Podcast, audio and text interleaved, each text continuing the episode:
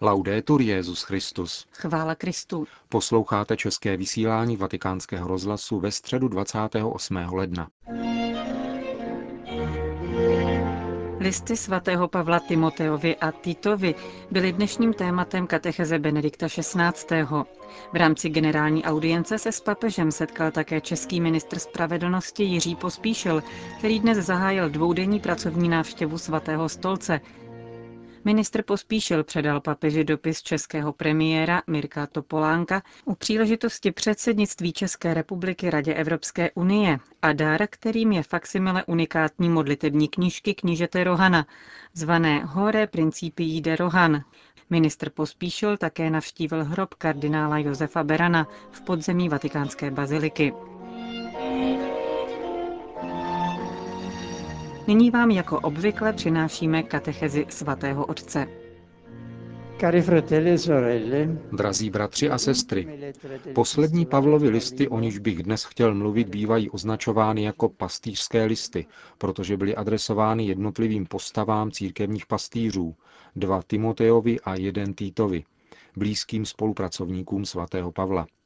Timotej považoval apoštol skoro za své druhé já, Svěřil mu totiž důležitá poslání v Makedonii, v Soluni a v Korintu a lichotivě o něm napsal Nemám totiž nikoho, kdo by tak stejně smýšlel a tak upřímně pečoval o vaše věci.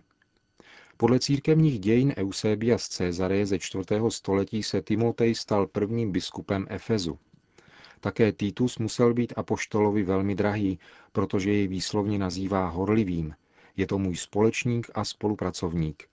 Ba dokonce, říká v listu Týtovi, je to můj pravý syn, kterému se dostalo stejné víry. Byl pověřen několika velmi delikátními úkoly v korinské církvi, jejíž výsledek velmi ležel Pavlovi na srdci. Titus, jak se nám v listu dochovalo, pak dostihnul Pavla v řecké Nikopoli a byl poslán do Dalmácie. Podle listu, jenž mu byl adresován, se zdá, že byl biskupem na Krétě. Listy adresované těmto dvěma pastýřům mají v Novém zákoně zcela zvláštní místo.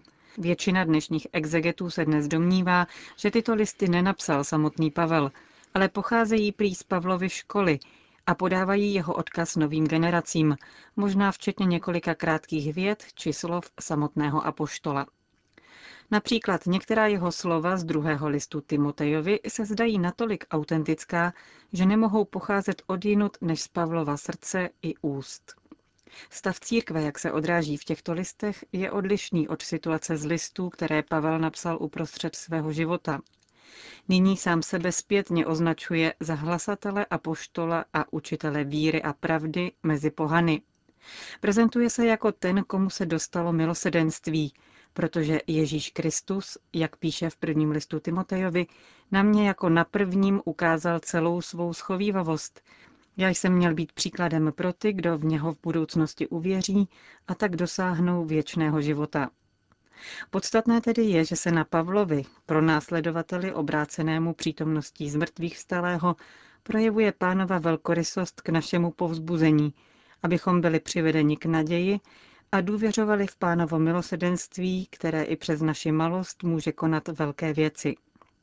Také kulturní kontexty vystupující v těchto listech jsou nové a jiné než ty, jež se objevují v předchozím období Pavlova života. Objevují se zde totiž narážky na výskyt milných a falešných nauk, jako například těch, kteří zakazovali manželství jako něco nedobrého Vidíme, jak byly tyto starosti moderní, protože i dnes bývá někdy písmo čteno jako předmět historické zvědavosti a nikoli jako slovo Ducha Svatého, ve kterém můžeme slyšet samotný hlas pánův a rozpoznat v dějinách jeho přítomnost. Mohli bychom říci, že krátký seznam bludů, vyskytující se v těchto třech listech, předjímá některé rysy pozdější pomílené orientace, která je označována jménem gnosticismus. Autor čelí těmto naukám dvěma základními pokyny. Jeden spočívá v poukazování na duchovní četbu písma svatého, to znamená na způsob čtení, který ho skutečně považuje za inspirované a pocházející od ducha svatého, takže z něho lze čerpat spásonosné poučení.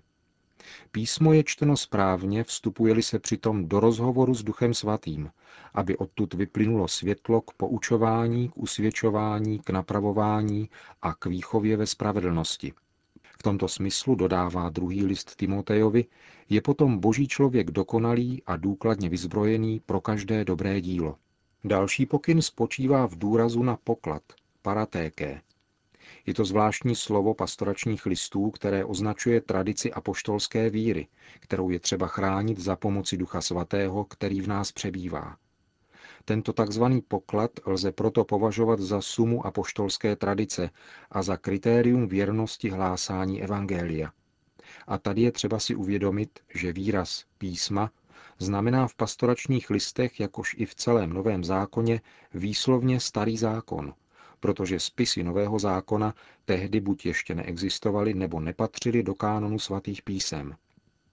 Tradice apoštolského hlásání, čili onen poklad, je proto klíčem k pochopení písma Nového zákona. Písmo a tradice, písmo a apoštolské hlásání jako klíč k jeho četbě, spolu v tomto smyslu souvisejí a jakoby se prolínají, aby společně tvořili pevné základy boží. Apoštolské hlásání, to znamená tradice, je nutná pro přístup k porozumění písmu a pochopení hlasu Kristova. Je proto třeba pevně se držet spolehlivé nauky. Základem všeho je právě víra v dějné zjevení dobroty Boha, který v Ježíši Kristu konkrétně projevil svou lásku k lidem. Lásku, která je v originálním řeckém textu příznačně označena slovem filantropie. Bůh miluje lidstvo. Celkově je dobře patrné, že křesťanské společenství se utváří podle přesných měřítek a jeho identita spočívá nejen v tom, že se distancuje od nepřípadných interpretací, ale zejména v tom, že stvrzuje vlastní zakotvení v podstatných bodech víry, která je tu synonymem pravdy. Ve víře se ukazuje podstatná pravda o tom, kým jsme, kým je Bůh a jak máme žít. A církev je sloupem a oporou této pravdy, pravdy víry. V každém případě zůstává otevřeným společenstvím univerzálního rozsahu, které se modlí za všechny lidi každého postavení a stupně, aby došli k poznání pravdy. Bůh chce, aby se všichni lidé zachránili a došli k poznání pravdy, protože Kristus Ježíš vydal sám sebe jako výkupné za všechny.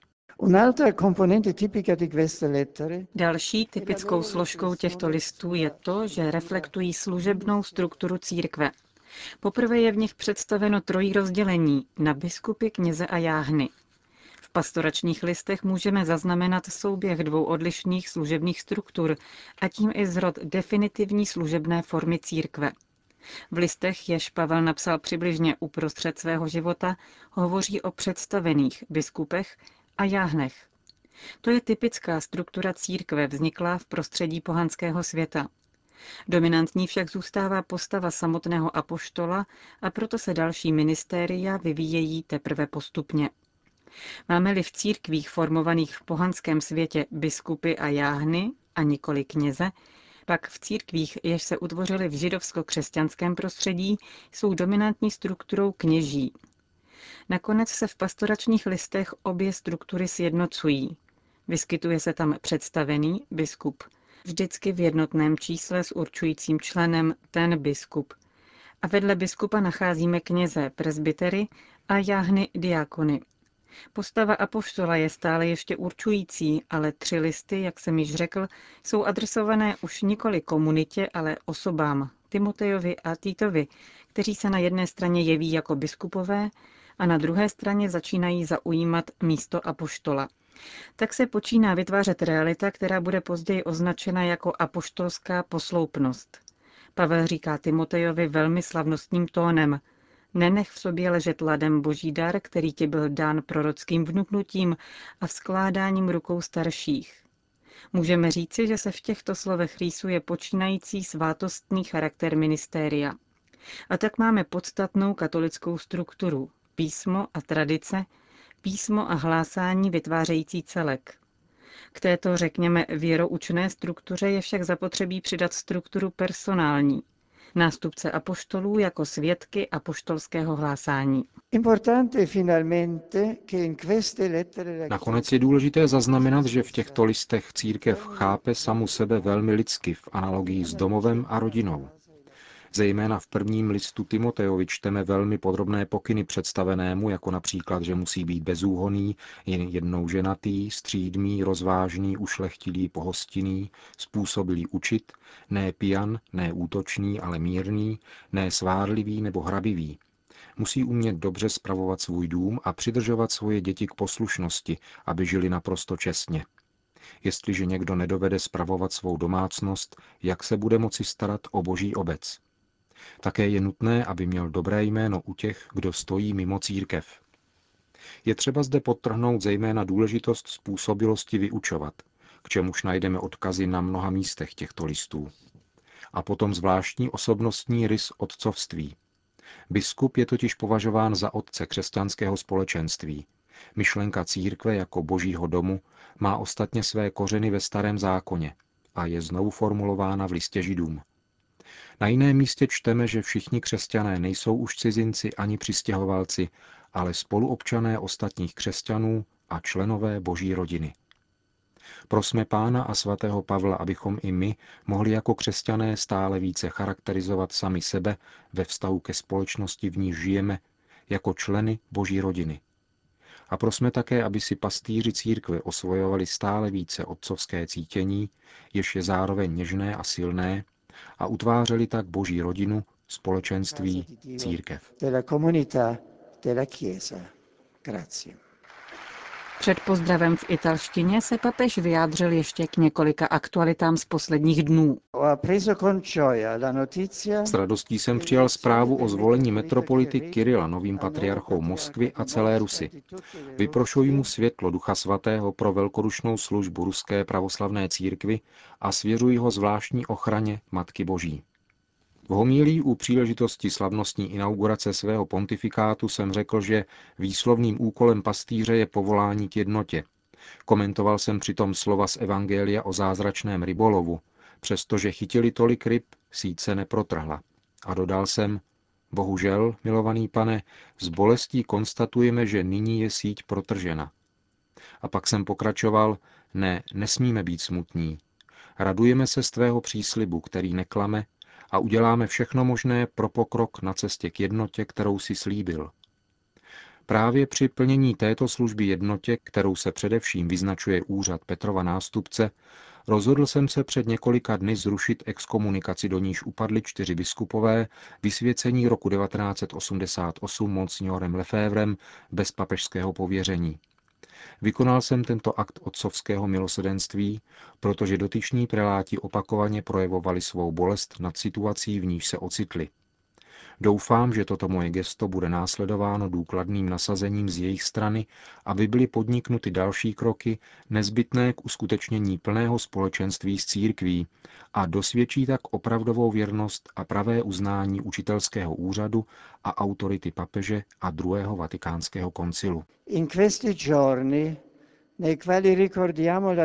v těchto dnech, kdy si připomínáme Shoah, se mi vybavují vzpomínky z mých četných návštěv v Auschwitz, jednoho z lágrů, v nichž docházelo k brutálnímu vyvražďování milionů židů. Nevinných obětí slepé rasové a náboženské nenávisti. Znovu proto vyjadřuji svou naprostou a neoddiskutovatelnou solidaritu s našimi bratry, nositeli první smlouvy a doufám, že památka Shoah přivede lidstvo k zamyšlení nad nepředvídatelnou mocí zla, ovládne lidské srdce. Shoah nechtě pro všechny varováním proti zapomnění, proti negacionismu nebo redukcionismu, protože násilí spáchané na jediné lidské bytosti je násilím proti všem. Žádný člověk není ostrov, jak napsal jeden básník. Shoa učí jak mladé, tak starší generace tomu, že pouze namáhavá cesta naslouchání a dialogu, lásky a odpuštění přivede národy kultury a náboženství světa k vytouženému cíli bratrství a pokoje v pravdě. Již nikdy více žádné násilí na důstojnosti člověka. Mai più la violenza umili la dignità dell'uomo. Končíme české vysílání vatikánského rozhlasu. Chvála Kristu. Laudetur Jezus Christus.